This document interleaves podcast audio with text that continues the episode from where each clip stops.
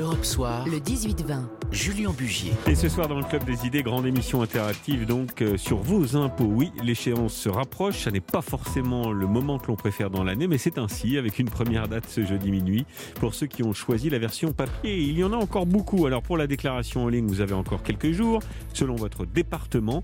On va donc en parler ce soir et répondre à toutes vos questions, car cette année c'est un peu particulier évidemment avec les dispositifs Covid. On est d'ailleurs en partenariat avec l'Ordre des experts comptables et il y a déjà beaucoup de questions au standard. On en parle avec Emmanuel Duteil, bonsoir. Bonsoir. Vous êtes chef du service économie d'Europe 1. On en parle avec Christiane Richard, bonsoir. Vous êtes avocate, fiscaliste, spécialiste donc de toutes ces questions liées aux impôts évidemment. Et on en parle avec Lionel Canesi, bonsoir. Bonsoir. Vous êtes président du Conseil supérieur de l'Ordre des experts comptables. Peut-être d'abord Emmanuel Duteil, une question assez simple que doivent se poser des millions d'auditeurs et des milliers d'auditrices. Il y a eu plein de gens qui ont été au chômage partiel en 2020. Est-ce qu'ils doivent déclarer leur indemnité, tous ces gens qui ont été au chômage partiel? Ah là, c'est pas une indemnité, hein, c'est du salaire qu'ils ont reçu. Donc bien évidemment que c'est du revenu.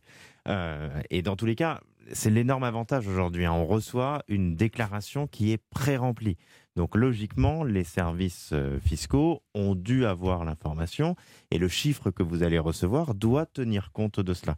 Je me permets juste de préciser un point, c'est-à-dire qu'il faut faire très attention. Si vous validez le chiffre, c'est considéré comme si vous étiez d'accord avec ce chiffre. Si vous ne le vérifiez pas et que vous signez en bas en disant hop, c'est bon. Mais on peut le modifier à tout moment, c'est ça la différence. Oui. Mais en tout cas, si vous signez votre déclaration de revenus avec le chiffre qui est inscrit, c'est considéré comme vous êtes d'accord avec le montant qui a été inscrit. Bien. Et le taux qui est prédéfini par l'administration fiscale, qui est prélevé directement maintenant à la source. On peut le modifier toute l'année, ça? Alors, aussi, vous pouvez le modifier toute l'année en fonction, logiquement, de l'évolution de vos revenus. C'est-à-dire que si, par exemple, vous avez un enfant, si vous avez une femme de ménage ou des éléments qui vont faire fortement évoluer votre revenu, vous pouvez effectivement faire évoluer votre taux. Vous pouvez le faire évoluer pour vous et vous pouvez le faire évoluer également pour votre couple, parce qu'il y a des couples dans lesquels soit l'homme, soit la femme gagnent beaucoup mieux sa vie. Donc, vous pouvez aller, je crois que je ne veux pas vous dire d'adresse, mais je crois que c'est ça le ratio, mais vous me confirmez, chers amis experts comptables, si je dis une ânerie, c'est 90% 10 au niveau des pourcentages pour se partager les impôts au sein du foyer fiscal. Lionel Canesi. En fait, c'est à peu près ça. On a plusieurs options. Donc, soit c'est le même taux qui s'applique pour le couple, soit on veut l'individualisation du taux, et là, l'administration fiscale calcule automatiquement le taux en fonction des revenus de chacun. Par contre, s'il y a des revenus fonciers, ils sont pris 50-50. Oui. Voilà. Et c'est l'administration fiscale qui fait ce calcul. Je ne suis pas tout à fait d'accord avec vous sur le système de simplicité, parce que je pense que en fait le prélèvement à la source, c'est le fait de payer l'impôt au fur et à mesure où on perçoit le revenu. Mais la réalité, elle n'est pas tout à fait ça, puisque si vous arrêtez une activité, l'administration fiscale va recevoir votre déclaration de revenus et elle va s'apercevoir que dans votre déclaration de revenus, vous avez déclaré les revenus de l'année précédente, et si vous n'y prenez pas garde, elle va continuer à vous calculer un taux de prélèvement qui correspond à des revenus de l'année précédente. Il faut rester vigilant. Rester très vigilant avec le prélèvement à la source si on n'a pas tellement la maîtrise en réalité. On va prendre une première question. Maxime qui a 35 ans, bonsoir à vous. Vous êtes télétravailleur, responsable communication du côté de Rouen. Vous avez été en télétravail au moins 3 jours sur 5 depuis un an. Quelle est votre question, Maxime ? Bonsoir à tous d'abord. Moi, en fait, j'ai été au chômage partiel, en effet, pendant quelques temps, et puis de retour à temps plein. Oui. L'entreprise m'a fait une prime, en fait, il y a quelques semaines, pour contrebalancer un petit peu les 84% de mon salaire net que j'avais perçu. Est-ce que je dois déclarer cette prime qui m'a été faite? Lionel Canesi, réponse. Maxime, d'abord, cette prime, c'est un complément de salaire ou c'est une prime Macron ? Non, c'est plutôt un complément. Donc c'est un complément, il faut déclarer comme sur le salaire, et normalement ça doit être pré-rempli sur la ligne 1AP avec la déclaration de votre employeur. D'accord, très bien. Et j'avais une deuxième question, je crois. Oui, exactement. C'était au niveau, et je pense que ça va parler aussi à pas mal de gens, est-ce que le doublement de la consommation EDF qui est lié au télétravail est considéré comme frais potentiellement déductibles des impôts cette année? Parce que je pense qu'il y a beaucoup de gens qui payent énormément, évidemment, en restant chez eux, tout en gagnant la même chose ou moins. Alors, ça pose la question des frais réels, c'est ça, exactement, Christiane Richard ? Oui, ça pose la question des frais réels. En fait, en réalité, on a le choix où on applique la déduction forfaitaire de 10%, où on opte pour les frais réels. Donc en réalité, les frais réels, c'est intéressant pour les petits salaires, puisqu'on on peut dépasser 10%. Oui. En revanche, ce n'est pas toujours intéressant dès qu'on excède un certain montant de rémunération, parce que frais réels... On peut le chiffrer, cette rémunération, oui, voilà, Lionel Canesi ? En fait, pour compléter, si on opte pour les frais réels, on a le droit d'utiliser 2,50 € de frais forfaitaires par jour de télétravail, plafonnés à 550 € à l'année. Donc il faut regarder 10%, combien ça représente, et puis si je prends les frais réels... Après, la problématique, c'est que les frais réels sont intéressants souvent quand on peut faire aussi les déplacements domicile-travail. Là, quand on est en télétravail, on ne peut pas, donc voilà, dans beaucoup de cas, l'option frais réels ne sera pas intéressante. Poser une question peut-être bête, est-ce que le repas du midi, par exemple, quand on est chez soi, on peut le compter en frais réels, puisqu'on ne peut pas utiliser ces tickets restaurants ? Non, mais attention, vos tickets restaurants, vous pouvez les utiliser puisque l'entreprise, si elle vous donne des tickets restaurants, doit continuer de vous les donner, même si vous êtes en télétravail. Oui, d'accord. Bon, très bien. Merci pour cette réponse. 19h28, on marque une pause, on continue de répondre à vos questions. Il y en a beaucoup au standard. À tout de suite. 19h32, on continue donc notre grande émission interactive ce soir sur vos impôts avec Hervé qui est avec nous, 45 ans, vous êtes coiffeur dans le Bas-Rhin. Vous possédez 2 salons de coiffure et 5 employés. Bonsoir Hervé. Oui, bonsoir. Alors, vous avez bénéficié, je crois, du fonds de solidarité. Vous avez été fermé évidemment plusieurs mois.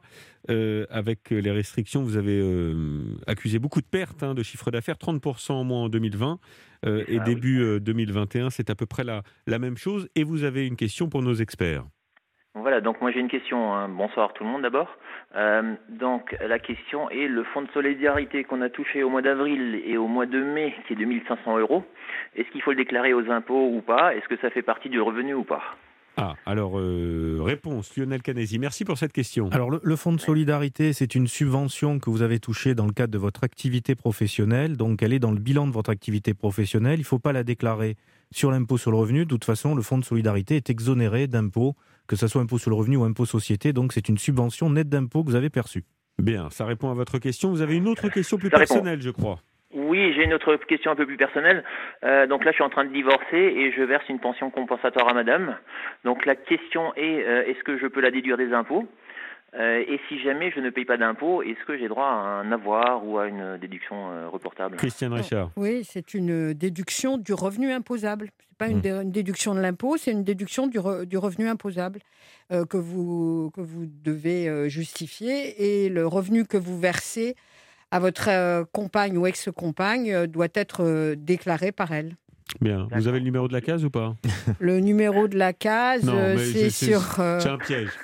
Si quelqu'un a le numéro de la... Non, mais parce que c'est vrai que... Alors ça, c'est non, mais parce que là, ce que disait madame, ce qui est important, c'est que vous enlevez ça de vos revenus. C'est pas une déduction, il n'y a pas une case en soi. Vous enlevez ça de votre revenu.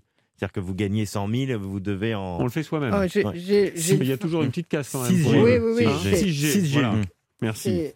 Non, pour les crédits d'impôt et les déductions, il y a toujours une petite case quand même. Dans les cases 6, effectivement. 6G. Ça répond à votre question, cher Hervé ? Ça répond. Et bien voilà.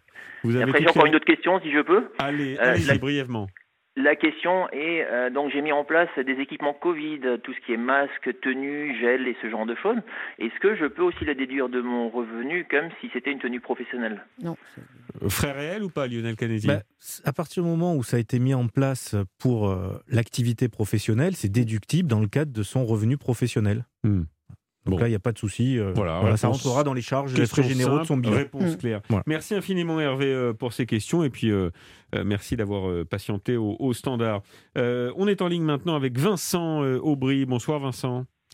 Bonsoir. Vous êtes chef d'entreprise depuis 10 ans dans l'événementiel, principalement d'entreprise, avec 25 salariés je crois.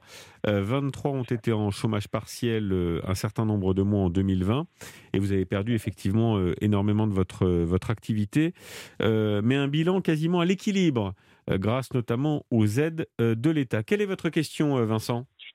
Eh bien, écoutez, vous avez un tout petit peu répondu déjà sur le fonds de solidarité, sur l'exonération, mais par contre, il y a aussi l'exonération de charges sociales, et je crois que là, ça n'est pas le même cas que le fonds de solidarité au niveau de l'imposition.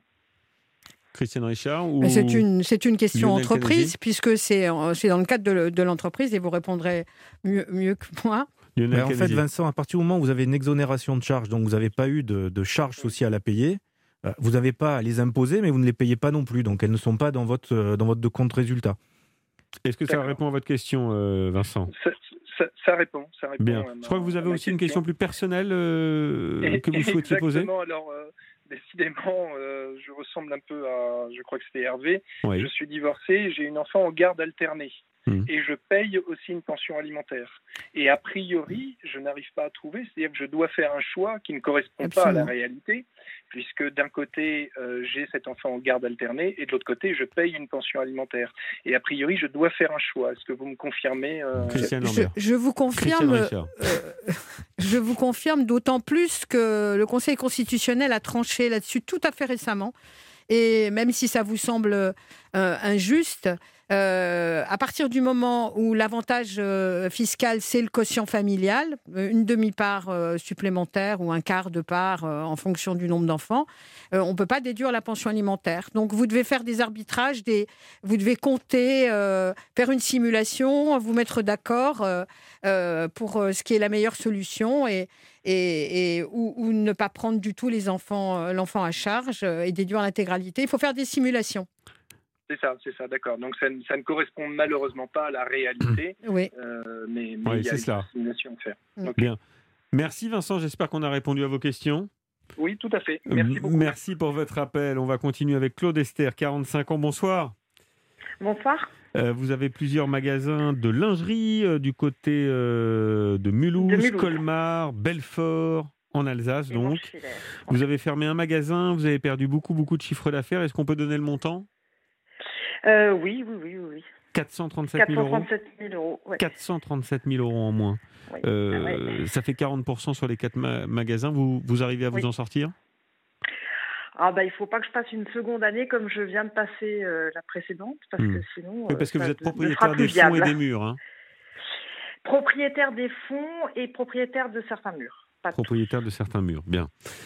On vous souhaite beaucoup de courage d'abord, permettez-moi de vous le dire, pour la reprise et pour la suite. Quelle est votre question ? Ma question, ça concerne en particulier le coût sanitaire pour l'entreprise de l'achat de gel, de masques, de produits désinfectants, où je voulais savoir en fait si c'était plutôt déductible sous forme de crédit d'impôt au niveau de l'entreprise. Oui. Alors, qui répond ? Oui, Claude, en fait, ce n'est pas déductible sous forme de crédit d'impôt, c'est déductible en totalité de votre bénéfice de vos magasins. Et donc, vous allez déduire la totalité de votre compte de résultat. Oui, si malheureusement, cette année, je ne paierai pas d'impôt sur les sociétés. Ben, c'est pas grave, puisque si vous avez un déficit, il est reportable, donc vous rattraperez l'année prochaine, puisque je pense qu'on va avoir une grosse reprise, et puis vous allez refaire des bénéfices, c'est ce qu'on vous souhaite. J'espère. Et donc voilà, vous récupérez l'impôt à ce niveau-là. Vous êtes confiante d'ailleurs sur le niveau de reprise et le niveau de consommation attendu pour la reprise, Claude ? Je peux que espérer. Confiante, c'est un bien grand mot. J'allais dire, on parle beaucoup du secteur de la restauration, de la culture, mais le commerce de détail est un peu le grand oublié. Par exemple, moi j'ai 4 points de vente, je touche la même aide que pour quelqu'un qui aurait qu'un seul point de vente, puisqu'on raisonne en société et pas en point de vente. Oui, c'est vrai. Donc c'est... Bon courage pour demain, c'est la reprise demain. Oui, on est dans le starting block. Bon, on vous souhaite plein de courage et une belle activité alors. On marque une nouvelle pause, merci à vous. On marque une nouvelle pause, on se retrouve avec nos experts et vos questions dans quelques secondes, à tout de suite. Oui, 19h41, toujours le Club des idées avec notre grande émission interactive ce soir sur vos impôts. On répond donc à vos questions avec nos experts et avec Emmanuel Duteil, le chef du service éco d'Europe 1 qui est à mes côtés. Et on va retrouver Denis. Bonsoir Denis. Bonsoir Julien. Vous avez 55 ans, vous êtes bijoutier, vous avez 2 boutiques, vous habitez en Alsace, alors vous êtes gérant non salarié, vous avez du patrimoine immobilier et vous faites en ce moment évidemment comme beaucoup votre déclaration foncière et votre déclaration de revenus et vous êtes, dites-vous, à 50% d'impôt, c'est cela ? C'est-à-dire pas loin de 50% au niveau de... Alors, vous avez 2 enfants et... Oui. Et j'ai 2 enfants, dont une fille qui fait des études à l'étranger en Suisse, et donc ça me coûte quasiment un tiers de plus que mon garçon qui fait ses études en France. Et je voulais savoir quelle est la règle en matière d'imposition ou de déclaration. Est-ce qu'il y a un plafond par rapport à cette déclaration des frais réels de mes enfants ? Christiane Richard, est-ce qu'on peut déduire les frais de scolarité des enfants et jusqu'à combien ? Non, il n'y a pas de possibilité de déduire les frais de scolarité des enfants. Ça fait partie des obligations des parents. Il y a une toute petite réduction, d'impôt, 63 euros, 153. Mais on l'oublie souvent, hein. Malgré tout, pour ceux qui veulent économiser, il y a 60 et quelques euros par enfant. Oui, vous avez raison. À partir du collège, je crois. Voilà, 63 collège, après lycée, 153. Et 100, voilà, 185. En revanche, oui. les études qu'on peut faire pour les frais qu'on peut engager pour un nouveau métier, ça, vous pourriez vous le déduire. À la limite, vos enfants pourraient, s'ils déclaraient eux-mêmes leurs revenus, déduire tous les frais. S'ils faisaient un petit job, ils pourraient déduire... Enfin, un travail salarié important quand même, pour lequel ils seraient imposés. Ils pourraient déduire les frais d'études ou les frais de formation dans le cadre des frais réels. Mais là, vous êtes le père, vous pouvez les compter à charge parce que votre fille est en Suisse et votre fils est en France. Bon, et quand, si je peux juste prolonger rapidement, allez-y. Quant aux revenus fonciers, vous l'avez dit vous-même, vous comptez l'imposition, la tranche du barème plus les prélèvements sociaux de 17,2%. Ça ne m'étonne pas que vous arriviez à des taux pratiquement confiscatoires, étant précisé aussi que l'impôt sur la fortune est maintenant établi sur l'immobilier. Oui. Voilà. Bon, 50%, ce n'est pas tout à fait confiscatoire. On n'est pas aux 70%, 15%. Non, mais quand oui. Ça fait beaucoup d'argent. On peut monter à 62,2%. Hein, voilà. 45% plus 17,2%, voilà. Ça fait 62,2% d'impôt. C'est ça le maximum ? C'est ça, c'est le maximum. Ouais. C'est la tranche marginale. C'est la tranche maximale. 45 de tranche marginale plus 17,2% de CSG. Alors, il y a une partie de la CSG qui est déductible l'année d'après, mais voilà, on est à 62%. Et puis, si on veut être encore plus, les contributions sur les hauts revenus qui vient s'ajouter aussi. Oui. Donc, l'immobilier coûte cher. Mon cher Denis, je suis navré, on ne va pas vous aider beaucoup pour réduire le montant de vos impôts. 60 euros par enfant, ça vous suffira ? Non, 183, ils sont dans l'enseignement supérieur. 183, bon. 183 par enfant. Écoutez, heureusement que demain c'est le 19 mai et que nous réouvrons nos boutiques, il va falloir travailler. Travailler dur. Merci pour votre question et votre témoignage, Denis. J'accueille Dominique. Bonsoir Dominique. Oui, bonsoir et merci de répondre à nos questions. Vous avez 47 ans, vous êtes préparateur laboratoire dans l'éducation nationale. On est content de vous avoir, Dominique, parce que votre épouse est infirmière et qu'on a aussi envie de s'intéresser ce soir aux infirmières qui ont fait, on le rappelle, un travail formidable et qui continuent à faire un travail formidable dans cette crise du Covid. Quelle est votre question, Dominique ? Alors, j'ai deux questions, l'une par rapport à ma femme et une autre pour nos impôts personnels. Allez-y. J'ai récemment souscrit à O2 jardinage. Je ne savais pas, pour tout ce qui est espace vert à notre domicile. Et j'aimerais savoir si c'est... Et vu que je voudrais les garder, j'en suis content. J'aimerais bien savoir si on peut aussi déduire la moitié des impôts de ce que je leur donne. Alors, on va répondre sur ce point d'abord. Lionel Canesi. Oui, Dominique, donc les dépenses d'emploi à domicile sont déductibles avec un crédit d'impôt de 50% dans la limite globale de 12 000 euros.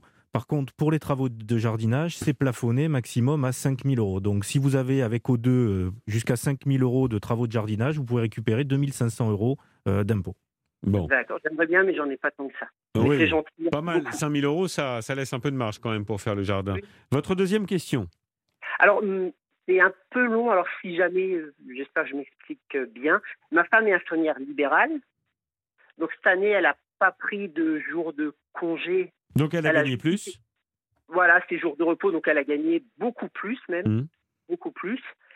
Donc elle a quand même 20 000 euros de plus que ce qu'elle a d'habitude. Ah oui, elle a travaillé beaucoup, beaucoup plus alors. Elle a aidé en maison de retraite pendant le premier confinement. L'État avait revalorisé, je crois, je crois que ça s'appelle comme ça, leur indemnité. Donc elle a vraiment travaillé beaucoup, beaucoup plus et gagné beaucoup, beaucoup plus. Par contre, on est passé dans la tranche à 30%. Ce qui veut dire que, par exemple, sur les 20 000 euros qu'elle a gagnés, l'État lui en prend la moitié, enfin ICO-URSSAF, et de ça, on nous prend encore 30%. Oui. Alors, c'est vrai que, est-ce que, je pense pas, mais c'est entre le coup de gueule et la question, oui. Est-ce que ça passe pas dans des heures sup non Alors, taxées? On va répondre. D'abord, mon cher Dominique, c'est un peu malheureusement le principe des impôts. Plus on gagne, plus on paie. Et on change de tranche. Voilà pour cette parenthèse. Est-ce qu'il y a un moyen d'échapper, d'économiser et payer un peu moins d'impôts quand on change de tranche ? Voilà, le seul moyen, ça serait... Parce qu'elle est infirmière libérale, donc non. Une infirmière salariée a potentiellement touché 1 500 € de prime parce qu'elle a beaucoup travaillé pendant la crise Covid et ces 1 500 € sont exonérés d'impôts. Et puis après, il y a les heures supplémentaires qui sont exonérées jusqu'à 5 000 € ou 7 500 € quand on a travaillé beaucoup pendant la période du premier confinement. Alors, j'ai une question connexe à vous poser, Lionel Canesi ou Christiane Richard. Est-ce qu'il y a un moment où il faut arrêter de gagner plus ? Est-ce qu'il y a un moment où ça devient plus intéressant de gagner plus ? Ou ça reste, quoi qu'il arrive, toujours plus intéressant ? Après c'est psychologique, parce que de toute façon, c'est des tranches marginales. Ouais. Donc quand je gagne plus, je ne paye que la partie qui dépasse la tranche marginale. Mais la tranche marginale maximum est à 45. Donc ça veut dire que j'ai au moins 55 dans la poche pour moi. Donc, combien il faut gagner pour payer 45 ? Quand on est célibataire, c'est 158 122 €. Oui, et pour un couple ? Vous doublez. D'accord. On double tout simplement. C'est Donc c'est un peu plus de 300 000 €. C'est ça, exactement. S'agissant de cette infirmière libérale, et ça je parle sous le contrôle de l'expert comptable, peut-être qu'il est encore possible de cocher, parce qu'elle va faire une déclaration professionnelle. Donc c'est pas tout à fait la même chose que la déclaration de revenus. Donc elle aurait peut-être la possibilité de voir avec son expert comptable qui fait sa déclaration professionnelle, de voir si elle peut pas constater ce qu'on appelle les dettes, c'est-à-dire l'URSSAF complémentaire qu'elle va payer en passant en comptabilité commerciale. Et après, je ne suis pas d'accord avec vous quand vous dites travailler plus. Après, on peut se mettre en société, en CELA, maîtriser. Ça, c'est... Voilà. Ça, c'est vos astuces. Il y a des solutions. C'est pas des astuces. Mais le principe de la fiscalité française, c'est plus on gagne, plus on paye d'impôts. C'est vrai. C'est le principe de base. Vous avez raison. Vous restez avec nous. On continue de répondre aux standards et aux questions qui sont nombreuses. À tout de suite, 19h49. Et on poursuit le Club des Idées, grande émission toujours interactive ce soir sur vos impôts. On est en ligne avec Pauline désormais. Bonsoir. Bonsoir. Vous avez 31 ans, vous travaillez dans l'événementiel, vous êtes au chômage partiel depuis avril 2020. Quelle est votre question, Pauline, pour nos experts ? Alors, ma question est, nous avons acheté un appartement et on a transformé la cuisine en chambre. Et donc, si nous faisons changer les fenêtres, donc des travaux d'isolation, est-ce que c'est déductible des impôts ? Ah, deux questions. C'est vrai que d'abord, il y a le fait que les travaux d'isolation, c'est déductible, mais est-ce que les fenêtres, ça en fait partie ? Déjà, Pauline, vous dites que vous venez d'acheter votre appartement, donc votre appartement, vous le possédez depuis moins de 2 ans, c'est ça ? C'est ça, oui. Oui, donc dans ce cas-là, vous ne pouvez pas déduire, puisqu'en fait, il faut détenir son appartement depuis plus de 2 ans. Et après, dans le cas du crédit impôt énergétique, on peut déduire des fenêtres à condition qu'elles répondent à des critères énergétiques particuliers. Voilà. On n'a pas le droit de déduire pendant les 2 premières années d'acquisition. Exactement. C'est pas possible. Bien. Navré, Pauline, alors, pour cette réponse. C'est pas grave. Merci en tout cas d'avoir témoigné ce soir au micro d'Europe Soir. On accueille Aymeric à présent, qui a 45 ans, qui habite à Lille. Bonsoir Aymeric.